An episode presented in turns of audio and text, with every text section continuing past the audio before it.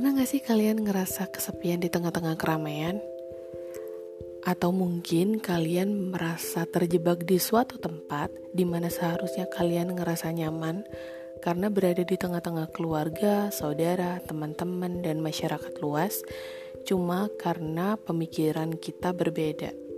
Dan kalian butuh banget wadah dan pertemanan satu frekuensi yang mengerti kita banget tenang di Elena Podcast kita akan ngebahas hal-hal yang dirasa masyarakat luas itu nggak penting tapi penting banget dan sering kita pikirkan